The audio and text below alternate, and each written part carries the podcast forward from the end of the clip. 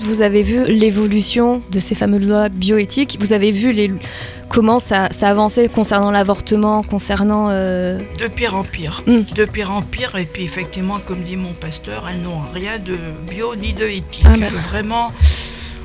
Et quand euh, on, on parle de ce qui va arriver là prochainement, mhm, quand on, on entend une proposition de loi où on va permettre à des mères d'avorter à la naissance, Ouais.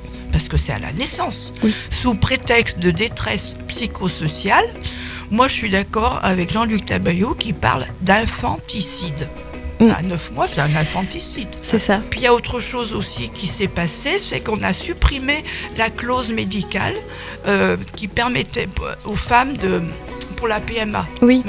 il fallait être infertile. Et bien maintenant, cette clause médicale, selon ce que j'ai compris, a été supprimée, c'est remplacé par le projet parental. Mm. Autrement dit, euh, j'ai envie d'un enfant, euh, quoi qu'il se passe, euh, Oui. voilà.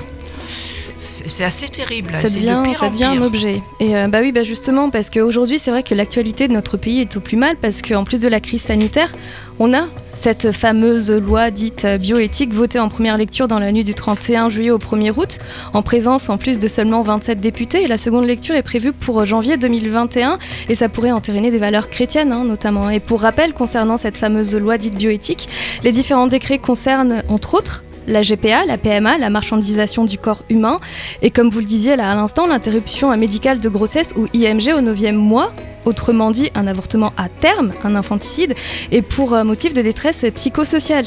Donc euh, maintenant, oui, je vous laisse euh, la parole libre pour nous dire ce que représente et ce qu'impliquent toutes ces choses en fait.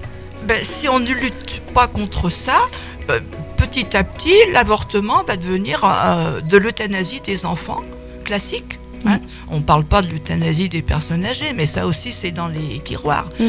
Bon, pour un chrétien, c'est pas grave. Mm. On, on va au ciel, Oui. youpi.